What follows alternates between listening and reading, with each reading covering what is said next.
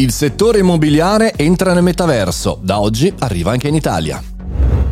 Buongiorno e bentornati al Caffettino Podcast, sono Mario Moroni e anche oggi, come ogni mattina, alle 7.30 pubblichiamo un podcast che può essere interessante per noi professionisti, imprenditori e studenti. Parliamo di tech, parliamo di social, parliamo di marketing e spesso però critichiamo il mondo del metaverse.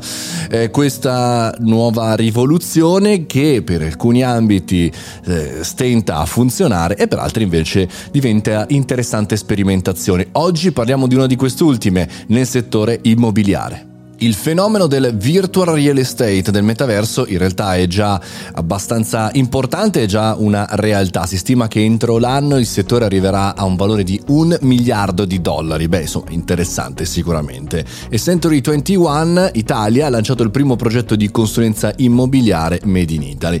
Ora, quali sono le cose positive e quali sono le cose che non mi convincono ancora di questa situazione? Alcuni esperti sostengono che il metaverso sarà destinato a ridefinire totalmente l'esperienza delle persone, ne abbiamo parlato anche per quanto riguarda lo shopping e la pubblicità.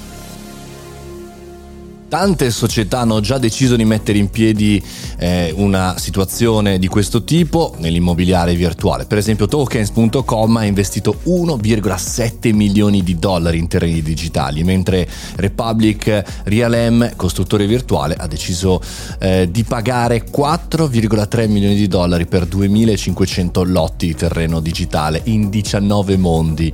Sono delle principali piattaforme di settore, sono dati che, che prendo da Repubblica.com www.it. Interessante però eh, perché da una certa parte mi sembra che anche quello che eh, sta emergendo è che chi si improvvisa, no? chi acquista, un po' come accade nel mondo delle criptovalute, no? compro 100 criptovalute senza sapere cosa, come, perché, eh, che cos'è un wallet, come eh, si fa investimento finanziario. Ecco, quella tipologia di approccio lì, come nel mondo delle criptovalute, anche qui nel real estate, è assolutamente dannosa e non credo che tra l'altro porti a granché di risultati. Invece avere una strategia con dei professionisti, avere più o meno un'idea in testa, ecco quello chiaramente da una parte bisogna avere quattrini per poterlo fare, quindi non è poi tendenzialmente per tutti e dall'altra parte bisogna avere anche una strategia mi piace molto il ragionamento di Marco Tilesi, il co-founder della branchia italiana di eh, Century 21, che chiaramente rispondendo alle domande della stampa dice che se invece di fare semplice speculazione su un trend,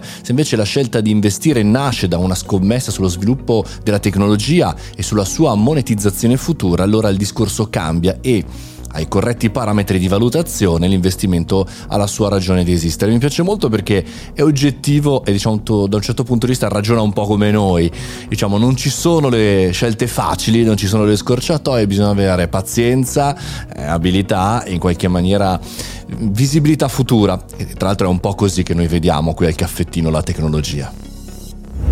Se solo riuscissimo ad avere pazienza per questa tecnologia invece di esaltarci sui trend e demoralizzarci sulla privacy e cose di questo tipo, vivremmo la nostra vita meglio probabilmente, ma anche la tecnologia meglio. Vi auguro una buona settimana, questo è il Caffettino Podcast, io sono Mario Moroni, se volete venirmi a trovare sul canale Telegram Mario Moroni Canale. Noi ci sentiamo domani come sempre alle 7.30. Buona giornata e buona settimana.